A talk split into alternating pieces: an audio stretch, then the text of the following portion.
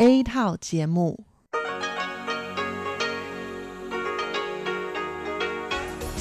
Đây là Đài Phát thanh Quốc tế Đài Loan RTI.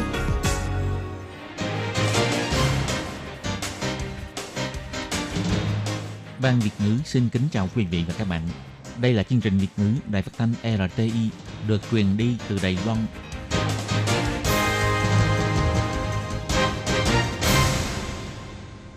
Thúy Anh xin kính chào quý vị và các bạn. Chào mừng các bạn cùng đến với chương trình phát thanh của Ban Việt ngữ Đài Phát thanh Quốc tế RTI ngày hôm nay. Kính thưa quý vị và các bạn, hôm nay là thứ Sáu, ngày 12 tháng 6 năm 2020, tức nhằm ngày 21 tháng 4 nhuận năm canh tí.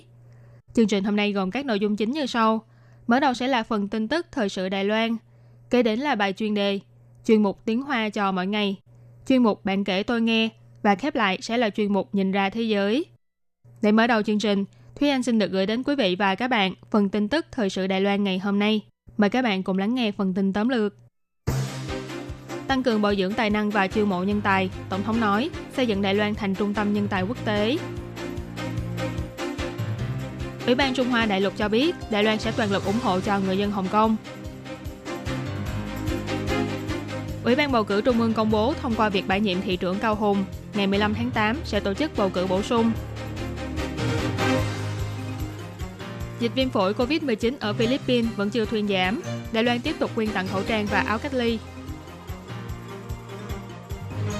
Hỗ trợ lao động di trú khó khăn về nước, ông Tử Quốc Dũng cùng với nghệ sĩ giúp từng di dân bán bánh chưng. Đài Loan sẽ xuất hiện hiện tượng nhật thực hình khuyên vào ngày 21 tháng 6, 195 năm sau mới có cơ hội gặp lại. Và sau đây mời các bạn cùng lắng nghe nội dung chi tiết của bản tin ngày hôm nay. Ngày 12 tháng 6, Hiệp hội Mỹ tại Đài Loan và Viện Lập pháp cùng tổ chức buổi phát biểu sách trắng Liên minh lưu động nhân tài. Lúc phát biểu, Tổng thống Thái Anh Văn cho biết, nội dung của sách trắng này rất phong phú, bao gồm sự phát triển của ngành đổi mới sáng tạo, trao quyền kinh tế kỹ thuật số cho nữ giới, giao lưu giáo dục học thuật, chiêu mộ nhân tài quốc tế, vân vân. Sách trắng còn đưa ra rất nhiều ý kiến quý báu về vấn đề lưu động, di chuyển nhân tài.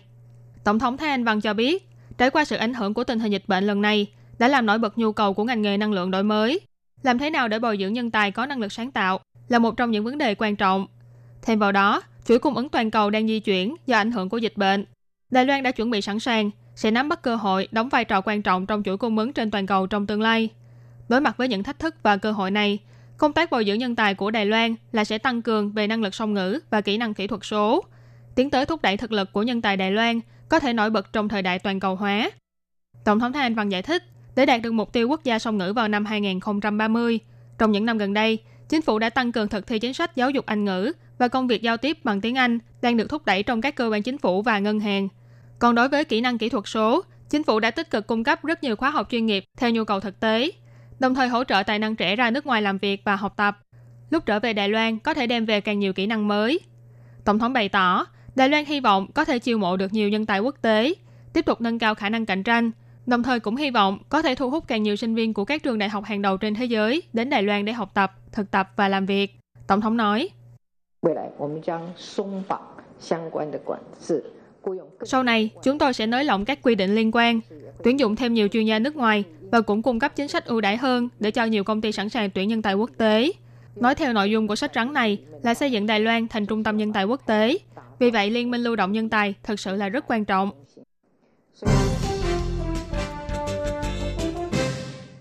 Ngày 12 tháng 6, người phát ngôn của Ủy ban Trung Hoa Đại lục ông Khưu Thủy Chính bày tỏ, bản chất báo quyền của Trung Cộng vẫn luôn là nhân tố dẫn đến sự xáo trộn ở Hồng Kông.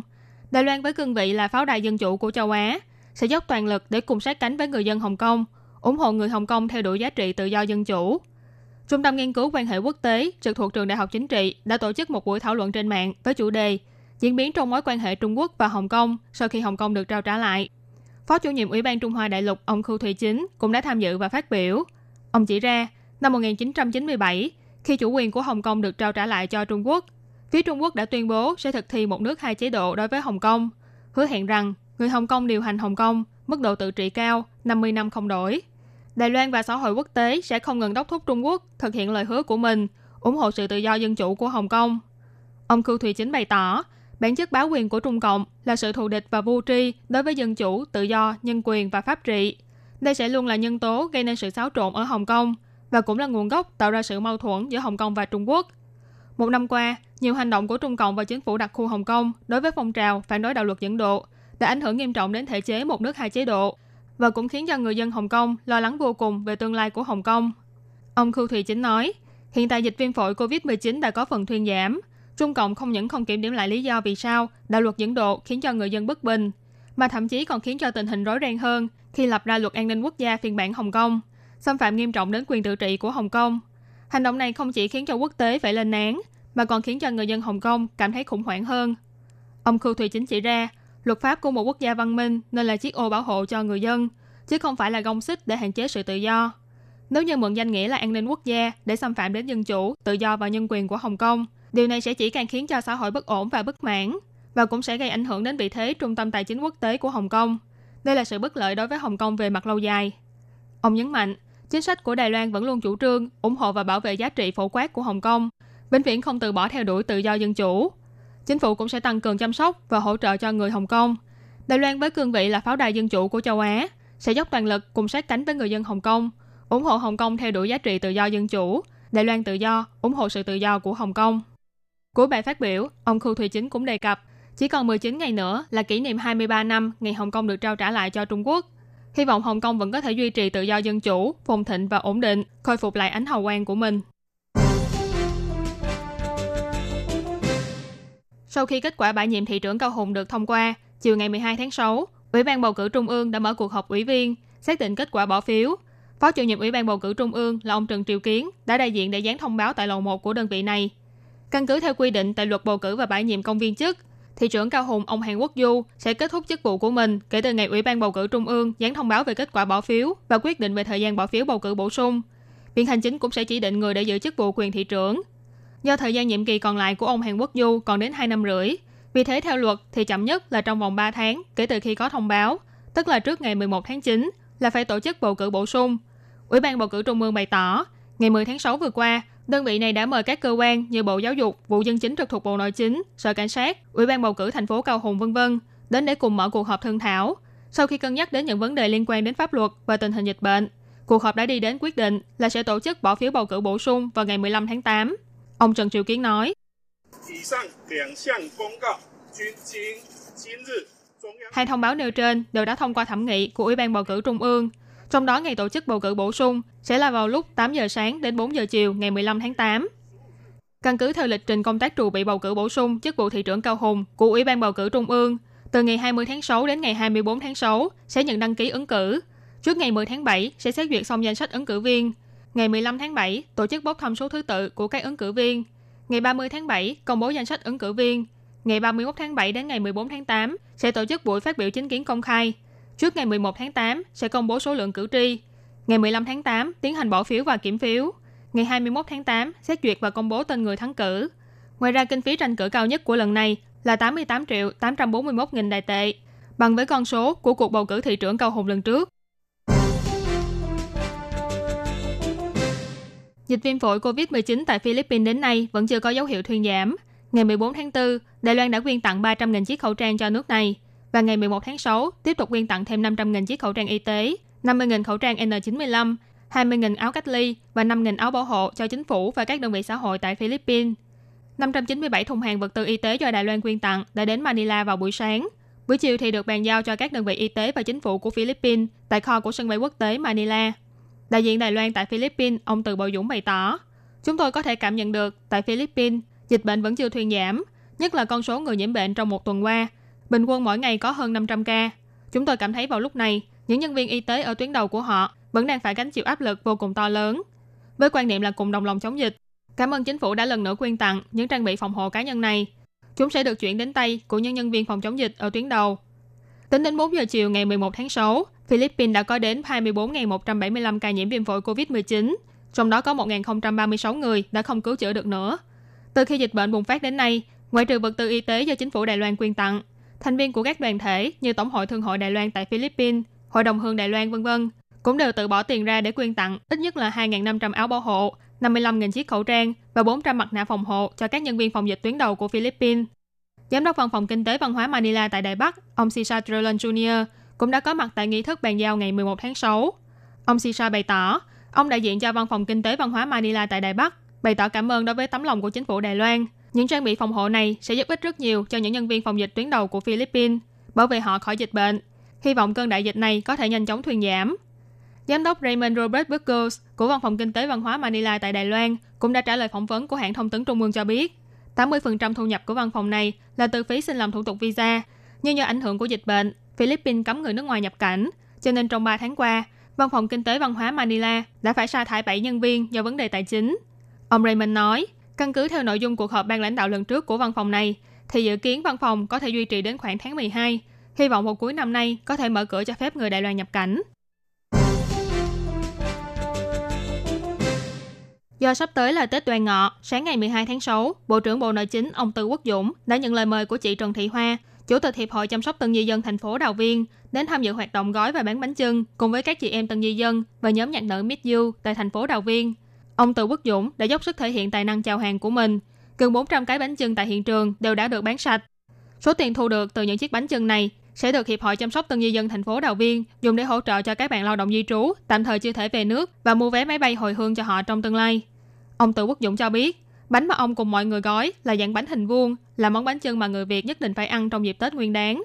Trong bánh chưng có gói nếp, thịt heo, đậu xanh và thêm vào một chút tiêu trắng để tăng thêm hương vị. Sau khi gói xong thì phải bỏ vào nồi nấu hơn 10 tiếng đồng hồ. Cả quá trình làm bánh hao tốn rất nhiều thời gian và sức lực. Vào dịp Tết Nguyên đán, người Việt Nam thường quay quần bên nhau để cùng gói bánh chưng. Cho nên loại bánh này cũng tượng trưng cho sự đoàn viên của gia đình. Bánh gói càng to càng nặng thì gia đình sẽ càng ấm no trong một năm mới. Người mua được chiếc bánh chưng do chính tay ông Tự Quốc Dũng gói là tổng giám đốc điều hành của công ty công nghệ Di Chen, Trần Thụy Văn, nhà phát minh nổi tiếng thế giới của Đài Loan với hai năm liên tiếp nhận được giải thưởng năng lượng toàn cầu. Những chiếc bánh chưng khác cũng nhanh chóng được đại diện của các doanh nghiệp và khách quý tại hiện trường mua về thưởng thức. Ông Tự Quốc Dũng bày tỏ, rất cảm ơn chị Trần Thị Hoa và Hiệp hội đã thường xuyên giúp đỡ cho những tân di dân có kinh tế khó khăn và còn tự đi thuê nhà để làm thành nơi ở tạm thời cho lao động di trú, giúp cho những lao động di trú bị thương, bệnh đang chờ được về nước có một nơi tạm lánh, đồng thời còn hỗ trợ họ về quê. Kinh phí cho những việc này đều là sự quyên góp nhiệt tình của chị Trần Thị Hoa và các chị em tân di dân. Nghĩa cử cao đẹp này khiến cho người ta phải bái phục. Sở Di dân thì nhắc nhở, chuyên án khoan hồng dành cho người nước ngoài cư lưu trú quá hạn tại Đài Loan tự thú về nước sẽ được thực thi cho đến ngày 30 tháng 6. Kêu gọi những người nước ngoài cư lưu trú quá hạn nên nắm bắt lấy cơ hội này để được hưởng những ưu đãi của chuyên án, bao gồm miễn tạm giam, không kiểm soát thời gian tái nhập cảnh Đài Loan và chỉ phải đóng mức phạt thấp. Sau khi hết thời hạn, thì người cư lưu trú quá hạn sẽ không còn được áp dụng những biện pháp ưu đãi này nữa. Thông tin chi tiết xin hãy liên hệ với đường dây nóng của Sở Di dân 0800 024 881 hoặc đường dây nóng của Bộ Lao động là 1955 để được tư vấn và hỗ trợ.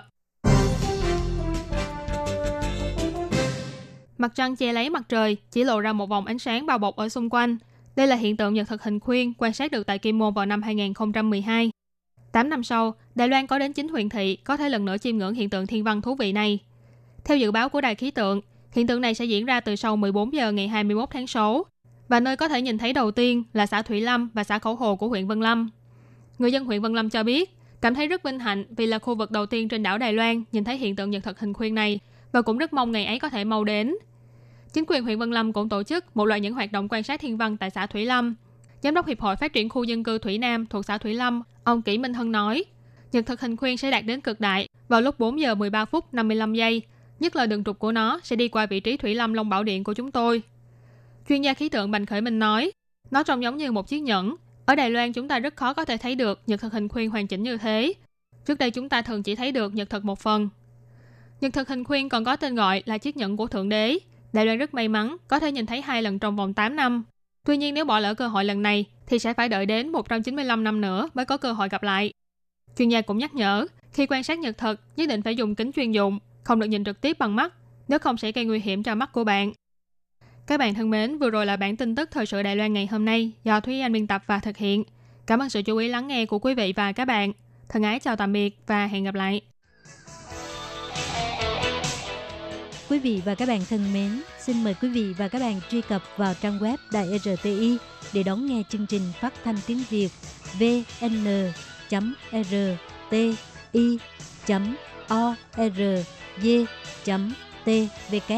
và cũng có thể truy cập FB fanpage của Ban Việt ngữ RTI tiếng Việt.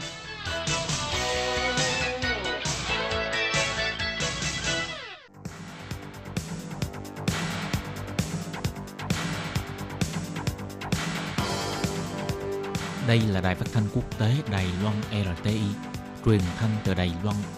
Mời các bạn theo dõi bài chuyên đề hôm nay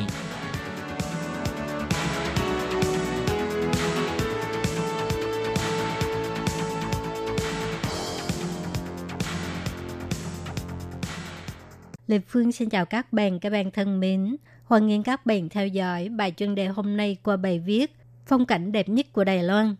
Ở đại sảnh ga xe lửa Đài Bắc, mỗi khi đến ngày nghỉ là có thể nhìn thấy hàng trăm lao động nước ngoài tụ tập tại đây, nhất là những người theo đạo Hồi giáo của Indonesia.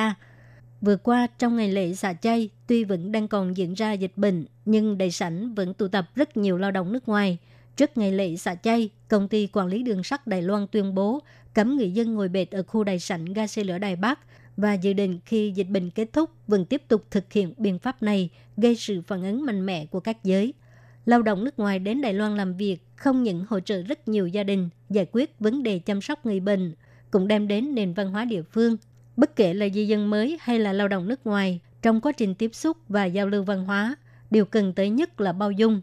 Trước đây, lúc lao động Philippines nhiều hơn, nhà thờ Thiên Chúa Giáo ở đường Trung Sơn Bắc đã hình thành một phong cảnh đặc biệt vì đại sảnh ga xe lửa Đài Bắc là địa điểm giao thông quan trọng. Tàu điện ngầm, tàu cao tốc và xe lửa đều nằm ở đây. Nhưng có người cho rằng ngồi bệt ở ga đại sảnh sẽ ảnh hưởng đến sự qua lại của hành khách. Cũng có người cảm thấy ngồi ở sàn nhà là không đẹp mắt. Thực ra, đây chính là nơi gửi gắm tâm hồn của một số lao động nước ngoài. Họ vất vả cả một tuần lễ, đến ngày nghỉ, bạn bè, người đồng hương đều đến đây tụ tập – cùng nhau tâm sự hoặc là phàn nàn về chủ thuê, là nơi để họ có thể xua tan nỗi nhớ quê hương. Người Đài Loan hiếu khách, ấm áp là ấn tượng chung của du khách nước ngoài. Hy vọng công ty quản lý đường sắt, Bộ Giao thông có thể đối xử với những người sống tha phương ấm áp hơn.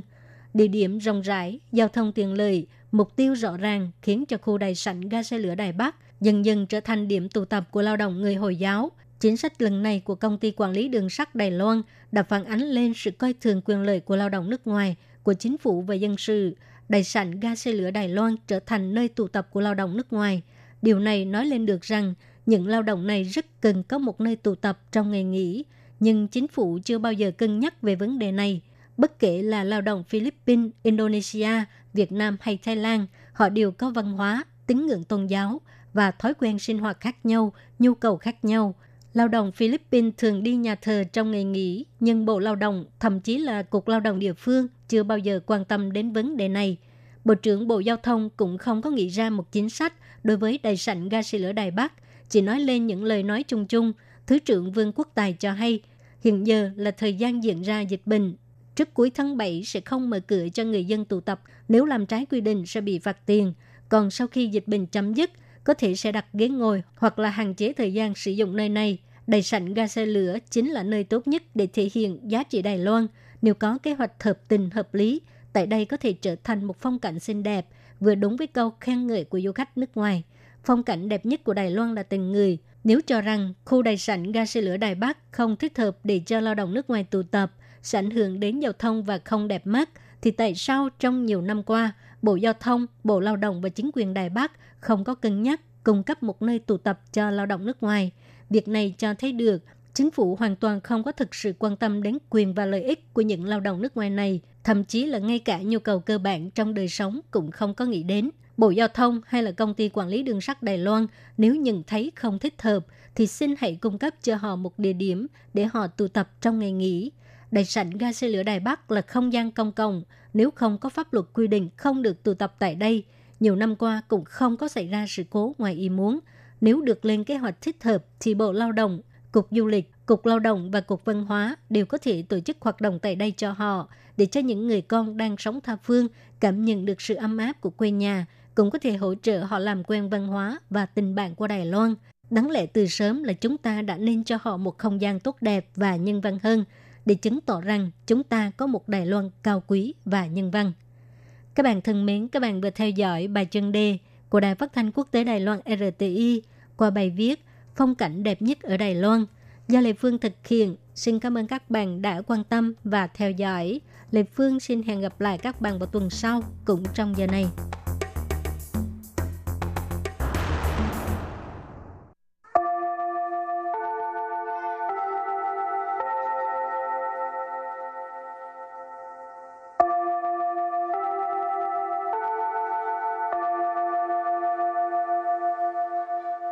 Xin mời quý vị và các bạn đến với chuyên mục Tiếng Hoa cho mỗi ngày do Lệ Phương và Thúy Anh cùng thực hiện.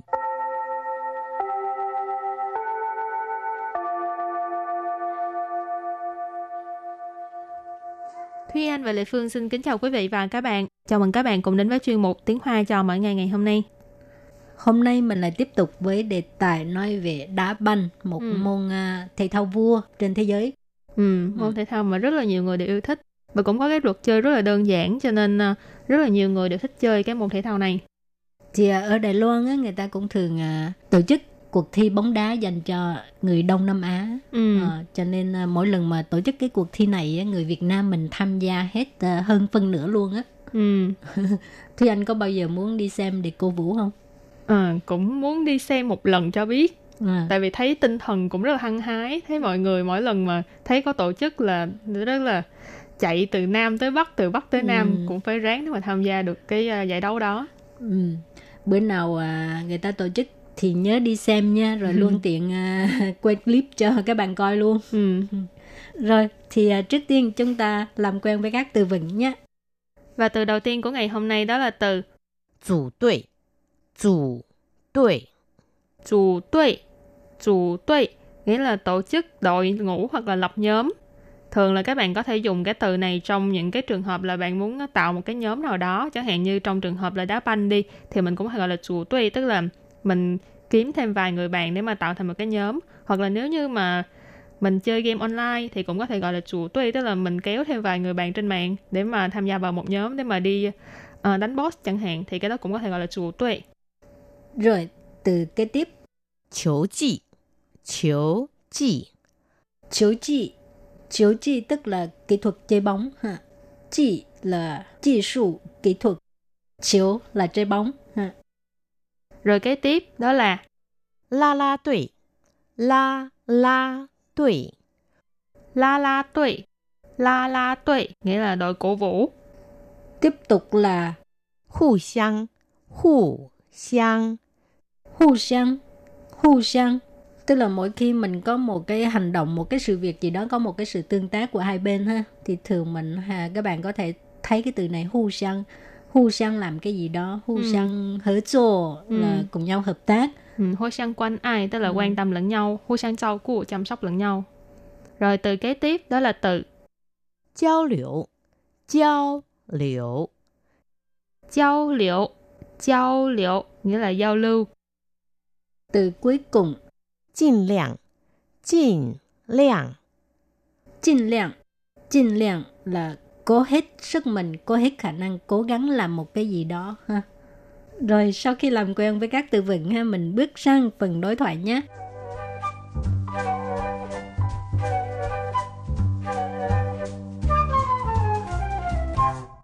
và đối thoại của hôm nay như sau 公司年底有一个员工足球赛， 要一起组队参赛吗？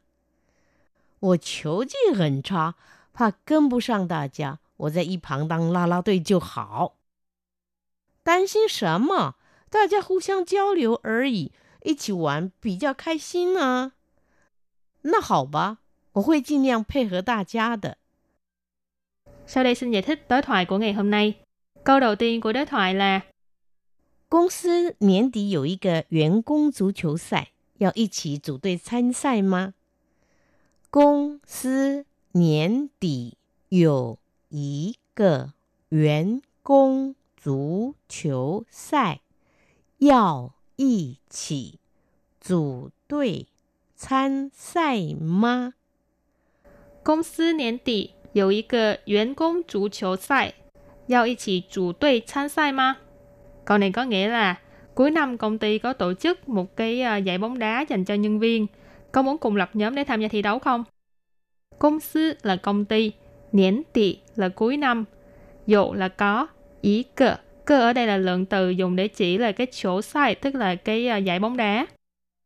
员 công là nhân viên, chủ chỗ sai, chủ chỗ là bóng đá, sai nghĩa là cái uh, cuộc thi, thi đấu. Cho nên chủ chỗ sai là cuộc thi bóng đá, giải bóng đá. Giao là muốn, y chỉ là cùng nhau, chủ tuệ là tổ chức đội ngũ hoặc là lập nhóm, san sai sai hồi nãy mình có nói ha là cái cuộc thi kỳ thi là gặp bị sai tức là thi đấu à, tham sai tức là tham gia vào cái uh, kỳ thi tham gia vào cái giải đấu này ma là từ để hỏi ở cuối câu cho nên giao ý chỉ chủ đội tham sai ma là có muốn cùng lập nhóm để mà tham gia thi đấu không rồi câu tiếp theo 我球技很差，怕跟不上大家， 我在一旁当啦啦队就好。我球技很差，怕跟不上大家，我在一旁当啦啦队就好。我球技很差，怕跟不上大家，我在一旁当啦啦队就好。Câu này có nghĩa là cái uh, kỹ thuật chơi bóng của mình rất kém, sự không có theo kịp mọi người, mình đứng ở bên cạnh làm uh, đội cổ vũ là được rồi. Của số chi hình cha, cha là kém ha, số chi hình cha tức là cái uh, kỹ thuật chơi bóng rất kém. Pa sợ cân bù sang ta cha, cân bù sang là không có theo kịp. Pa cân bù sang ta cha, sự không có theo kịp mọi người. Của cha y phẳng, y phẳng là là bên cạnh đó ha, ở ờ, tăng làm la la tuổi là đội cổ vũ. Chiêu hảo là được rồi. 我在一旁当 la la tuổi chiêu hảo. Mình đứng bên cạnh làm đội cổ vũ là được rồi. Rồi câu kế tiếp. 担心什么？大家互相交流而已，一起玩比较开心啊。担心什么？大家互相交流而已，一起玩 比较开心啊。担心什么？大家互相交流而已，一起玩比较开心啊。Câu này có nghĩa là lo lắng cái gì? Mọi người uh, giao lưu với nhau thôi mà, cùng chơi thì mới vui chứ. Tan xin là lo lắng, sần mợ là cái gì cho nên tan xin sần mợ nghĩa là ý hỏi cái người B á, là lo lắng cái gì. Ta cha là mọi người, khu xiang này có nói ha, tức là làm một cái hành động gì đó có sự tương tác giữa hai bên. Giao liệu là giao lưu cho nên khu xiang giao liệu là giao lưu với nhau. Ở gì mà thôi. Ta cha khu xiang giao liệu ở gì? Mọi người chỉ là giao lưu mà thôi. Ý chỉ là cùng nhau, quán là chơi, bị giao là cái sự so sánh hơn, khai xin là vui vẻ, cho nên ít chỉ quán bị giao khai xin à, tức là cùng chơi với nhau thì mới vui chứ. Rồi câu cuối cùng. 那好吧，我会尽量配合大家的。那好吧，我会 尽量配合大家的。那好吧，我会尽量配合大家的。Câu này có nghĩa là vậy thì được thôi, à, mình sẽ cố gắng hết sức để mà phối hợp mọi người. Na học ba, tức là đồng ý đó ha, nhưng mà cũng có vẻ là không có được uh, hăng say cho lắm á. Ừ. Na học ba, Cũng lưỡng lự. à, tại vì sợ mất lòng của người Ừ. khác. 我会尽量配合大家的 mình sẽ cố hết sức mình để mà phối hợp với mọi người.尽量hồi nãy mình học qua rồi ha là mình cố hết sức mình để làm một cái việc gì đó ha. À,配合配合 là phối hợp, hợp tác. 我会尽量配合大家的 mình sẽ cố gắng hết sức để mà phối hợp với mọi người. Ừ. Thường là trong những cái kỳ thi đấu mà chỉ mang tính chất giao lưu thôi á thì ừ. thật ra mình cũng không cần phải lo lắng về cái uh, kỹ thuật của mình, cái kỹ năng của mình tại vì giao lưu thôi mà, vui Chơi là thôi. chính. Ừ. Ừ. Nhưng mà có Nhưng- rất là nhiều người thì lại rất là sợ cái uh, e dè cái khả năng của mình. Lệ Phương thấy tại vì có nhiều người cầu toàn mà. ừ. Cho dù là chỉ là vui thôi nhưng mà khi một khi mình làm cái gì cũng phải làm cho tốt. Ừ. còn nếu mà không tốt không biết thì thả đừng làm Ừ. có nhiều người tính là vậy lệ phương nghĩ thúy anh là vậy đúng không không em vui là chính. Sư mà. Vui cũng phải làm cho tốt mới mới mới được mà đúng không? Thì đúng rồi. Rồi thì uh, trước khi chấm dứt bài học hôm nay xin mời các bạn ôn tập lại nhé. Chủ đội chủ đội chủ đội nghĩa là tổ chức đội ngũ hoặc là lập nhóm. Chiếu chi chiếu chi chiếu chi tức là kỹ thuật chơi bóng. 交流，交流，giao lưu nghĩa là giao lưu. Rồi thì bài học hôm nay đến đây xin tạm chấm dứt. Cảm ơn các bạn đã đón nghe. Bye bye. Bye bye. 无限的爱向全世界传开，永恒的光。自台湾之音 RTI。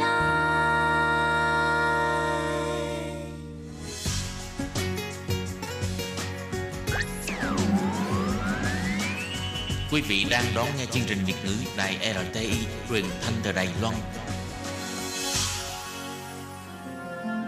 Xin mời quý vị và các bạn đón nghe chương trình Bạn kể tôi nghe. Chương trình này sẽ giới thiệu những tác phẩm đã từng đoạt giải thưởng văn học dành cho tân di dân và lao động di trú do Lê Phương thực hiện. Các bạn thân mến, trong chương mục Bằng kể tôi nghe của ngày hôm nay, Lê Phương sẽ mời chị Đinh Thị Thùy Linh đọc lên tác phẩm đã từng đoạt giải thưởng văn học di dân và lao động nhập cư năm 2014. Tác phẩm mang tên Giấc mơ nơi xứ người. Và để biết câu chuyện này là như thế nào thì bây giờ chúng ta lập tức đón nghe chị Thùy Linh đọc tác phẩm của mình nhé.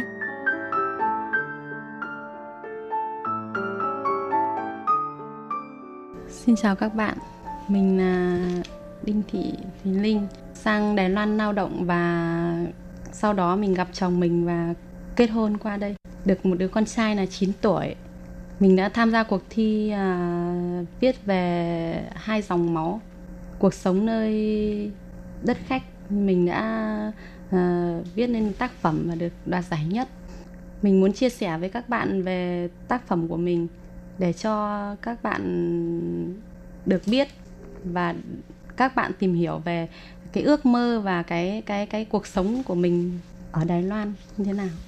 Tác phẩm của mình là giấc mơ nơi xứ người. Bất cứ người con gái nào khi lớn lên cũng mơ ước tương lai của mình được tươi sáng, sẽ gặp được người mình yêu thương, sẽ có một công việc ổn định và xây dựng một gia đình bé nhỏ. Và tôi, một người con gái kinh Bắc cũng từng khao khát có được hạnh phúc như bao cô gái khác. Nhưng trong cuộc sống có bao nhiêu điều được như người ta mong muốn? Đầu năm 2000 bố tôi qua đời để lại cho mẹ hai đứa con thơ khi đó tôi chưa tròn 16 tuổi em trai tôi chưa tròn 13 tuổi cùng với khoản tiền nợ chữa bệnh cho bố hoàn cảnh gia đình và sức khỏe buộc tôi phải nghỉ học để đi làm giúp mẹ nuôi em. Nhưng cũng không vượt qua được cảnh nghèo khó. Mẹ tôi quyết định vay tiền cho tôi đi xuất khẩu lao động để sang Đài Loan, mong cuộc sống sẽ khá hơn. Ngày tôi nhập học với bao ước mơ và mong muốn sẽ được nhanh chóng qua Đài Loan để kiếm tiền, giúp đỡ mẹ và em. Sau 2 tháng học tập, tôi đã được trúng tuyển và có lịch bay. Nhưng với số tiền tổng cộng là 7.000 USD thì gia đình tôi phải vay chạy toàn bộ và ngày bay cũng đến. Cuối cùng tôi cũng có mặt ở sân bay nội bài vừa vui vừa buồn và nỗi no nắng trong lòng tôi dâng trào chi phí đi lại quá lớn đến bao giờ tôi mới kiếm đủ thoáng chốc máy bay đã đến sân bay tháo yến lại một nỗi no nắng nữa ùa về đó là không biết có được vào công ty tốt, nhiều việc làm thêm hay không bao nhiêu tháng mới gửi được tiền về cho gia đình đây công ty tôi ở quây san, tôi vào làm ở bộ phận qc 4 tháng đầu vì là công nhân mới, nên tôi không được làm thêm. Tháng thứ 5 tôi mới được làm thêm, nhưng vì công ty chỉ trả lương làm thêm có 1.33 nên tôi có cố gắng làm thêm thật nhiều, cũng không được bao nhiêu tiền. Sau đó kinh tế khó khăn, công ty chỉ có chế độ làm việc 8 tiếng và không có tăng ca. Sắp hết 2 năm hợp đồng nhưng tôi vẫn chưa làm được đủ 7.000 đô la. Nỗi lo lắng vẫn canh cánh trong lòng, nghĩ đến mẹ già nghĩ đến em trai vẫn đang còn học và số tiền vay để đi xuất khẩu lao động tôi lại thấy rơi nước mắt sang đài loan được duyên trời xe tôi gặp được anh người mà tôi yêu và tin tưởng sẽ cùng nhau đắp xây hạnh phúc đến trọn đời. Anh ở đài trung, tôi ở tháo duyến, nên tôi cũng ít khi được gặp mặt. Tình yêu của chúng tôi dành cho nhau chủ yếu qua điện thoại, và cách mấy tuần anh mới nên gặp tôi một lần. Có anh an ủi động viên, khiến tôi vơi đi nỗi no, cơm áo gạo tiền. Rồi anh cũng đến ngày về nước và gửi lại tôi lời hứa rằng sẽ quay trở lại đài loan. Chúng mình sẽ kiếm tiền, rồi cùng nhau xây một ngôi nhà nhỏ lời hứa đó tôi đã giữ trong lòng và mong chờ anh quay lại nhưng người ta thường nói xa mặt cách lòng lời hứa như gió thoảng mây trôi anh về nước Được 2 tháng thì dần dần anh ít gọi điện và nghe điện thoại của tôi. Rồi một ngày, điều gì đến cũng đã đến. Buổi tối hôm đó, em trai tôi gọi điện cho tôi bảo Sao người yêu của chị lại về nhà Chiêm Cô bạn thân của tôi chơi mấy ngày Vì Chiêm là cô bạn thân của tôi từ thuở bé cho nên tôi đã cho anh số điện thoại Để họ có thể kết bạn cho đỡ buồn. Khi không có tôi bên cạnh, Nào ngờ tin bạn mất chồng. Tôi đau đớn vì bị người yêu và bạn thân phản bội. Chỉ biết khóc cho số phận. Trong khoảng thời gian đó, Hầu như sau giờ làm, Tôi chỉ biết tìm một góc nào đó Để nấp mình khóc cho vơi bớt, Vết thương lòng. Chuyện cũ chưa nguôi thì chuyện mới lại đến. Vừa hết hạn 2 năm, Thì tôi nghe nói công ty ít việc. Nên không cho tôi ký gia hạn hợp đồng Thêm một năm. Tin đó như xét đánh ngang tai, Mẹ già đau yếu, Em trai thất nghiệp, nợ vẫn chưa trả hết, Người yêu và bạn thân phản bội. Tôi như con thiêu thân bị nạc đường, Không biết đi đâu về đâu Và phải làm thế nào. Tôi quyết tâm không để về tay trắng, Không để mẹ và em chịu khổ, Không để hai con người dơ bẩn đó cười vào mặt tôi. Vào một ngày cô bạn tốt đó gọi điện báo tin mang thai với tên sở khanh kia, tôi đã quyết định mở cho cuộc đời mình một trang sách mới. Đó là quyết định lấy chồng đài loan. Lấy chồng đài loan tôi sẽ được ở lại lâu hơn, có điều kiện giúp đỡ mẹ và em. Sau hai lần về nhà, bạn trai người đài loan để tìm hiểu và tôi đã quyết định làm đám cưới. Vì tôi sắp phải về nước và vì người chồng bây giờ của tôi lúc đó giấy tờ ly hôn chưa được rõ ràng nên chúng tôi chỉ chụp ảnh cưới. Khi tôi chuẩn bị về nước là lúc tôi biết tôi đã mang thai. Tôi không biết là nên vui hay nên buồn. Vì tôi về nước đợi làm thủ tục kết hôn, tôi đã đánh cược cả cuộc đời của tôi vào một canh bạc. Được thì mở mày mở mặt, thất bại thì sẽ rất nhục nhã và đáng cay. Sau 2 năm xa cách, tôi cũng đã được đặt chân trở lại nơi mảnh đất thân yêu trở về ngôi nhà nhỏ nhưng đầy ắp tình thương yêu ấm áp của gia đình nơi đó có mẹ hiền và em trai đang ngày ngày mong mỏi người con, người chị từ phương xa trở về. Tôi trở về nhà với cái bụng ngày càng to và nỗi no trong lòng. Liệu mình đánh đổi cuộc đời mình với canh bạc này là đúng hay sai? Bao nhiêu lời đồn thổi, dị nghị từ bên ngoài. Tuy mẹ luôn động viên tôi để tôi không suy nghĩ nhiều khi mang thai, nhưng tôi biết mẹ no nắng cho tôi rất nhiều, nhưng mẹ kiềm chế và giấu giếm nỗi no nắng đó. Thấm thoát cũng đã đến ngày sinh nở. Và tôi đã sinh được một cậu bé trắng trẻo, dễ thương. Chồng tôi biết tin đã rất vui. Khi tôi sinh được 2 năm ngày, thì mẹ chồng và chồng tôi về Việt Nam thăm hai mẹ con. Khi đó mới hết lời giảm pha đồn đại của dân nàng. Khi con tôi 2 tuổi, thì tôi mới làm xong thủ tục kết hôn. Những ngày hai mẹ con tôi ở Việt Nam, thì chồng tôi cũng đã làm tròn bổn phận của một người cha là gửi tiền về để nuôi con. Nên tôi cũng không lo lắng gì việc làm thủ tục để hai mẹ con tôi sang cũng gặp nhiều khó khăn và tốn kém. Cuối cùng, cái ngày mong đợi đã đến. Cầm được hộ chiếu và visa trong tay, giây phút bên người thân sắp hết. Bàn tay nắm lấy bàn tay, người mẹ già và em trai từng giọt nước mắt rơi trên gò má, gầy gò của mẹ.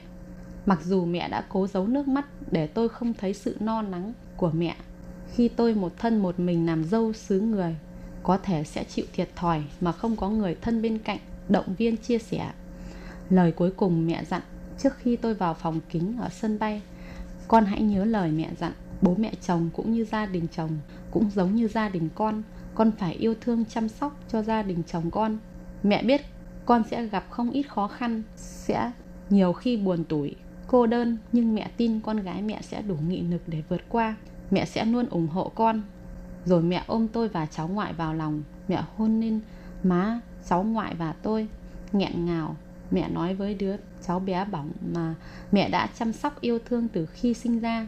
Con sang đó với ông bà nội rồi và bố rồi, đừng quên bà ngoại nhé. Cứ thế rồi nức nở. Tôi bước lên máy bay và trong lòng như muốn vỡ òa. Vậy là tôi đã xa nơi chôn rau cắt rốn, xa mái nhà thân yêu, nơi có mẹ, có em, nơi mà cái tết thân thương sum vầy sắp về. Còn mình lại phải khăn gói đi xa hôm đó đã là 28 tháng chạp cũng là rời xa nơi có những con người đã làm mình đau khổ. Tôi và con trai đã đặt chân đến quê hương thứ hai của mình. Ngày đầu quay trở lại hòn đảo ngọc thơ mộng với bao nhiêu ước mơ và kỳ vọng gia đình thứ hai sẽ chào đón yêu thương bao bọc che chở cho mình. Sang tới nơi đã là tối 28 Tết cái Tết đầu tiên bên nhà chồng, lơi xứ người, con trai mất một thời gian đầu bỡ ngỡ nạ nùng với những người xung quanh. Nhớ nhà, nhớ bà ngoại, luôn đòi về với bà. Điều làm tôi không ngờ đến nhất chính là sự hắt hủi, lạnh nhạt của chồng tôi. Với nỗi nhớ nhà, nhớ quê hương người thân, nhất là khi không khí Tết đang đến gần, thì chồng tôi không những không hiểu và thông cảm cho vợ con, chỉ biết hắt hủi, mắng mỏ tôi. Vì con trai tôi sinh ra ở Việt Nam nên chỉ nói được tiếng Việt. Vậy mà chồng tôi không ngừng chỉ chiết, nói rằng không biết dạy con. Ngay đến những điều nhỏ nhặt như khi con trai tôi đòi đồ chơi của đứa trẻ khác, tôi cũng bị chồng mắng, chửi mấy ngày Tết. Hai mẹ con tôi mới sang Đài Loan lạ nước lạ cái, bất đồng ngôn ngữ.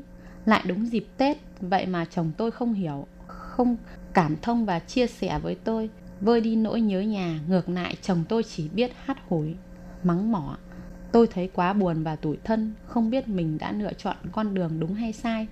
Sau những ngày đó, tôi không thể lở nụ cười trên môi, chỉ biết khóc thương cho số phận hầm hưu của mình.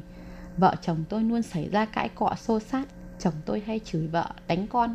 Nửa đêm con ngủ không ngon giấc, nên thằng bé dậy khóc cũng bị đánh. Hai mẹ con tôi mới sang được một tháng, nhưng chồng tôi liên tục dọa bắt con và cho tôi về nước tôi thấy thật buồn vì tôi đã cố gắng bao nhiêu cũng vẫn bị ghẻ lạnh.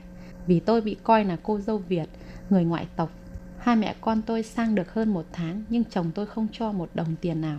Không cho tôi liên lạc với bạn bè, còn nói với tôi những câu lạnh lùng đón cô sang đây, cho cô chỗ ăn, chỗ ở, có điện, có nước dùng rồi. Cô còn cần tiền làm gì?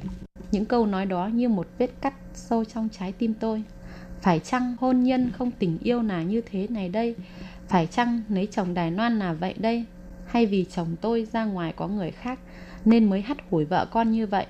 Tôi đã bỏ hết bao mơ ước, mong muốn lấy được người mình yêu thương để bây giờ tôi phải, cuộc hôn nhân không tình yêu. Phải chăng đó là cái giá phải trả cho cuộc đánh đổi này? Tôi đã có ý định bỏ về việt nam, nhưng nghĩ đến mẹ già với những giọt nước mắt rơi trên gò má gầy gò của mẹ với bao lời đàm tiếu khi tôi vác bụng bầu về Việt Nam, khi họ, hàng, láng giềng đã nghĩ tôi nấy chồng đài sẽ được cuộc sống sung túc và nhất là không thể quay lại với hoàn cảnh như thế này. Để hai con người phản bội năm xưa sẽ nhạo báng, hả hê khi nhìn thấy tôi về nước. Chỉ nghĩ đến vậy thì tôi lại nuốt nước mắt vào lòng, quyết tâm nhẫn nại, cố gắng chịu đựng. Bù lại phần nào là bố mẹ chồng tôi là những người tốt họ hiểu và cảm thông cho tôi khi biết con trai mình đối xử với tôi như thế nào. Đã an ủi động viên tôi, cũng may là chồng tôi đi làm xa, khoảng nửa tháng mới về nhà. Một lần, không thì tôi không biết mình có đủ bản lĩnh để tiếp tục với người chồng đó không. Bây giờ thì con trai tôi đã đi nhà trẻ. Tôi đi làm xây dựng cùng bố mẹ chồng vì chồng tôi không cho đi làm công ty, nên tôi buộc phải nghe theo sự sắp xếp của ông bà. Công việc của tôi đang làm khá nặng nhọc vất vả đối với một đứa con gái gầy gò nhưng tôi sẽ cố gắng, vì những người thân yêu của tôi với hy vọng sau cơn mưa trời sẽ nắng. Cái nắng đó sẽ làm khô đi giọt nước mắt của sự cô đơn, của lỗi nhớ quê hương, nhớ nhà những người thân, của những gì đắng cay mà tôi đang nếm trải. Ông trời hẳn sẽ không lấy đi hết của ai cái gì. Mong là tôi có đủ sức khỏe để làm việc, để kiếm tiền, giúp đỡ mẹ già, chăm sóc con nhỏ và đến một ngày nào đó được trở về đất mẹ với nụ cười trên môi và nói với mẹ rằng, mẹ ơi, con luôn khỏe mạnh và sống hạnh phúc với gia đình nhỏ của con. Tôi rất mong sẽ có một ngày đó và cố gắng để ngày đó sẽ là thật chứ không phải mơ nữa. Những cô dâu việt nam như tôi sang nơi đất khách quê người chỉ mong nhận được tình yêu thương, sự cảm thông, bao bọc. Không riêng gì tôi mà tôi mong cho tất cả những cô gái Việt Nam lấy chồng ngoại quốc như tôi, được chồng và gia đình chồng tôn trọng. Đó là mơ ước và khát khao của chúng tôi. Xin hãy hiểu và giúp đỡ chúng tôi, những người con gái bất đắc dĩ phải lấy chồng xa xứ. Cực lắm ai ơi, đời người con gái như 12 bến nước, biết bến nào đục, bến nào trong.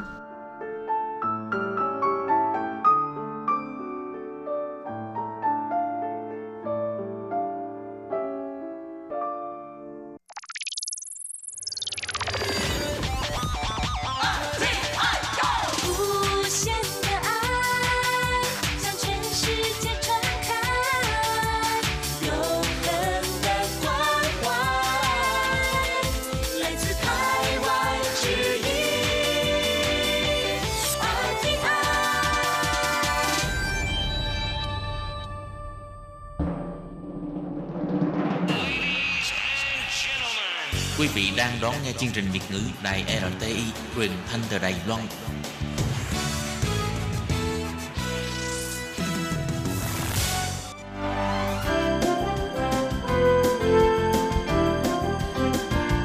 Xin mời quý vị và các bạn đến với chuyên mục Nhìn ra thế giới. Chuyên mục này gồm những nội dung liên quan đến quốc tế,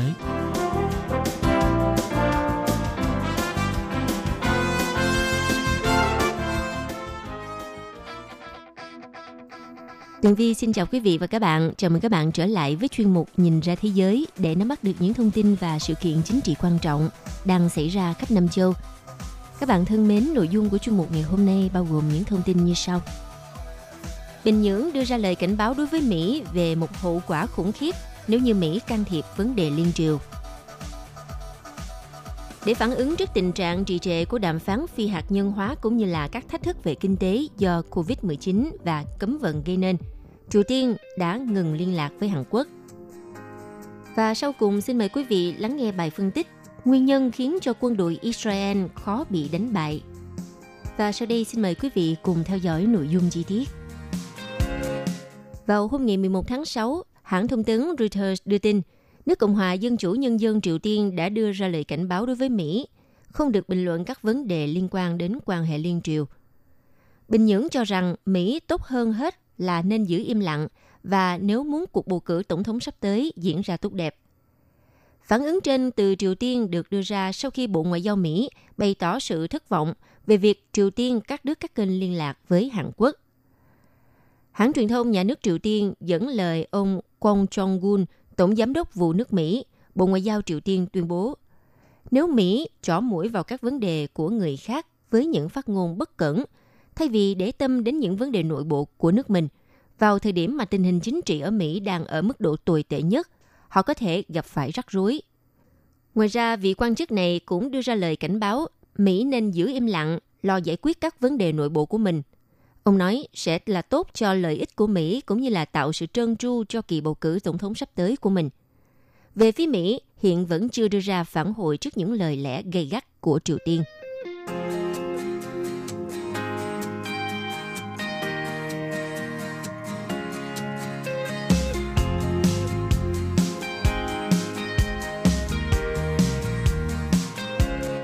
Vào hôm ngày 9 tháng 6, hãng thông tấn Trung ương Triều Tiên KCNA tuyên bố Bình Nhưỡng từ trưa cùng ngày 9 tháng 6 đã cắt toàn bộ đường dây nóng liên lạc với Hàn Quốc. Đây là đường dây được duy trì thông qua văn phòng liên lạc chung hai miền. Hãng thông tấn KCNA nhấn mạnh đây sẽ là bước đi đầu tiên trong chiến lược toàn diện chống lại kẻ thù Seoul, do Hàn Quốc không thể ngăn chặn những người đào tổ khỏi Triều Tiên rải truyền đơn chống Bình Nhưỡng ở khu vực biên giới.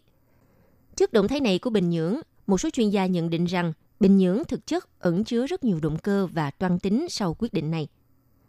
Theo Giám đốc Trung tâm Nghiên cứu Chính sách và An ninh Hàn Quốc, ông Shin Buom Chun bình luận trên tờ The Korea Herald. Ông nói, trong ngắn hạn, mục đích của Triều Tiên là chấm dứt các hoạt động rải truyền đơn và gây sức ép với Hàn Quốc. Song mục tiêu dài hạn là buộc Mỹ nới lỏng trừng phạt. Cũng đồng quan điểm với Giám đốc Trung tâm Nghiên cứu Chính sách và An ninh Hồng Kông, chuyên gia quân sự thuộc Diễn đàn Quốc phòng và An ninh Hàn Quốc, ông Shin Jong-woo cũng cho rằng Triều Tiên đang làm khó Seoul để gián tiếp buộc Washington phải nới lỏng trừng phạt và nới lỏng viện trợ kinh tế. Ông Shin Jong-woo chia sẻ, họ muốn tạo ra một cuộc khủng hoảng trong tầm kiểm soát để đạt kết quả như mong muốn. Cuộc khủng hoảng phải không lớn đến mức Mỹ có lý do để can thiệp. Mặt khác thì ờ, việc Triều Tiên cắt liên lạc với Hàn Quốc có thể cũng là tín hiệu cho thấy Bình Nhưỡng đang mất dần kiên nhẫn cũng như là niềm tin vào nỗ lực của chính quyền Tổng thống Moon Jae-in. Cụ thể là Bình Nhưỡng có nhiều khả năng cho rằng Seoul không thực sự muốn thúc đẩy các dự án kinh tế hợp tác giữa hai miền. Theo dữ liệu của Bộ Thống nhất Hàn Quốc, chính quyền Seoul từ năm 2015 đến tháng 4 năm 2020 chưa phê duyệt bất kỳ dự án hợp tác kinh tế nào với Triều Tiên, mà chỉ thông qua chính dự án liên quan đến văn hóa xã hội trong 2 năm 2018 và 2019. Chuyên gia Shin Jong-u còn cảnh báo nếu quan hệ liên triều không được cải thiện trong thời gian tới, thì sẽ có nhiều khả năng quân đội Triều Tiên sẽ lấy cớ này để mà nối lại các hoạt động phóng thử nghiệm tên lửa và diễn tập quân sự. Bên cạnh đó thì xét về điều kiện trong nước, động thái mới nhất của Triều Tiên nhiều khả năng là chiến thuật để củng cố sự ủng hộ dành cho Chủ tịch Kim Jong-un. Là một nền kinh tế tự cung tự cấp, cho nên hiện Bình Nhưỡng đang rất cần sự đoàn kết để vượt qua cùng lúc hai vấn đề nghiêm trọng là các lệnh trừng phạt và đại dịch COVID-19. Theo hãng tin Bloomberg viết bài phân tích, vấn đề lớn nhất của Seoul khi mà bình thường hóa quan hệ với Bình Nhưỡng là khó đạt được đồng thuận với Mỹ trong bất kỳ quyết định nào liên quan đến kinh tế Triều Tiên. Lý do là Mỹ họ luôn từ chối nới lỏng cấm vận, chừng nào Bình Nhưỡng vẫn không nhượng bộ về à, chương trình hạt nhân. Ngoài ra, quan hệ giữa Kim Jong-un và Tổng thống Hàn Quốc cũng được đánh giá là không còn giống như trước. Kể từ khi Tổng thống Donald Trump rời khỏi hội nghị thượng đỉnh Mỹ Triều lần thứ hai ở Hà Nội sớm hơn dự kiến hồi tháng 2 năm 2019. Khi đó thì Kim Jong-un đang đề xuất một kế hoạch được cả Seoul ủng hộ là sẽ sẵn sàng dừng hoạt động cơ sở hạt nhân Yongbyon để đổi việc Mỹ giảm nhẹ các lệnh trừng phạt. Tuy nhiên, đề xuất cuối cùng thất bại do ông Donald Trump yêu cầu Triều Tiên phải phi hạt nhân hóa hoàn toàn và có thể xác minh được. Vào ngày 10 tháng 6, Mỹ và Hàn Quốc đã tiến hành các cuộc tập trận chung về phòng không và phòng thủ tên lửa như đã được dự kiến từ đầu năm 2020. Một sĩ quan Hàn Quốc tiết lộ, hai bên Mỹ và Hàn Quốc đã diễn tập phòng thủ theo kịch bản chống các mối đe dọa tên lửa của Triều Tiên. Theo một cựu chuyên gia trong chính phủ Mỹ chuyên nghiên cứu về Triều Tiên, ông Rachel Myong Lee cho biết, đó là cảm giác thất vọng và bị phản bội. Ông Kim Jong-un đổ lỗi cho Hàn Quốc, khiến ông hiểu lầm rằng chỉ cần cơ sở Yongbyon là đủ để làm yên lòng ông Donald Trump. Thực ra vào đầu tháng 5, Tổng thống Moon Jae-in từng bày tỏ mong muốn xóa bỏ các hạn chế đi lại để mở cửa cho người dân hai miền tự do giao thương. Tuy nhiên, Tổng thống Donald Trump sau đó đã lên tiếng cảnh báo thẳng thừng rằng Hàn Quốc không được sửa đổi hay tác động đến lệnh trừng phạt mà không có sự đồng ý của Washington. Theo chuyên gia phân tích chính sách thuộc tổ chức nghiên cứu Rand Corporation của Mỹ, ông Su Kim nhận định các quan chức trong chính quyền của Moon Jae-in đều hiểu rõ Seoul khó có thể đơn phương giải quyết các mâu thuẫn với Triều Tiên mà không ảnh hưởng xấu đến quan hệ với Mỹ. Ông Moon có thể hứa hẹn nhiều thứ, nhưng cuối cùng thì vẫn phải cân nhắc tới Donald Trump. Còn về phía Mỹ, vào ngày 10 tháng 6, đại diện Bộ Ngoại giao Mỹ trả lời hãng tin AFP cho hay, Mỹ luôn luôn ủng hộ các tiến triển hòa bình trong quan hệ liên triều. Tuy nhiên, quyết định cắt liên lạc với Hàn Quốc của Bình Nhưỡng khiến Mỹ rất thất vọng. Trong khi đó, thì phát ngôn viên Bộ Thống nhất Hàn Quốc, ông Sang Ki thì kêu gọi Bình Nhưỡng nên tiếp tục duy trì liên lạc với Seoul vì tình hữu nghị hai miền. Ông Sang Ki cho hay, Hàn Quốc vẫn cam kết sẽ nỗ lực thúc đẩy hòa bình và thịnh vượng lâu dài cho toàn bán đảo Triều Tiên.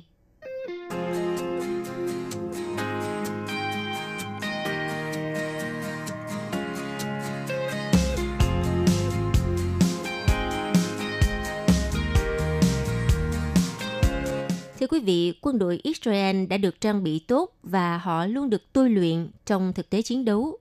Vì thế, quân đội Israel khó mà bị đánh bại. Chúng ta hãy cùng tìm lại nguồn gốc của quân đội Israel. Quân đội Israel có nguồn gốc từ tổ chức Haganah là một lực lượng bán quân sự được thành lập vào đầu những năm 1920. Để bảo vệ lợi ích của người Do Thái, Haganah hợp tác với chính quyền Anh – nhưng đã trở nên thù địch vào năm 1944 khi mà trục phát xít gần tan rã và nhu cầu về một nhà nước Do Thái ngày càng hiện hữu. Năm 1947, hai tuần sau khi thành lập nhà nước Israel, từ đó lực lượng Haganah được tổ chức lại thành các đơn vị quân đội chính quy và đổi tên thành quân đội Israel. Kể từ khi thành lập, quân đội Israel đã chiến đấu mỗi thập kỷ. Họ tham gia nhiều cuộc chiến tranh để bảo vệ Israel và nhiều cuộc chinh phạt ở Sinai, Lebanon, Gaza và bờ Tây. Năm 1947, Israel với dân số thấp nhưng trình độ học vấn cao, điều đó đã có thể huấn luyện và tổ chức một quân đội quốc gia khá nhanh chóng. Nhưng do hạn chế về nhân lực, quân đội Israel có chủ trương đi theo hướng áp dụng công nghệ tiên tiến, hỏa lực mạnh và thiện chiến hơn so với các nước láng giềng. Sau đây xin liệt kê 5 vũ khí của quân đội Israel – đây là quân đội mà không một ai ở Trung Đông muốn đối đầu trong một cuộc chiến. Đầu tiên có thể kể tới là xe tăng chiến đấu chủ lực Mekava.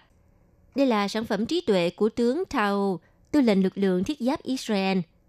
Mekava là xe tăng chiến đấu chủ lực đầu tiên và cũng là duy nhất của Israel. Chiếc xe tăng này được thiết kế đặc biệt theo trường phái xe tăng của Israel. Có mũi chuối xuống đất với một khẩu pháo mạnh.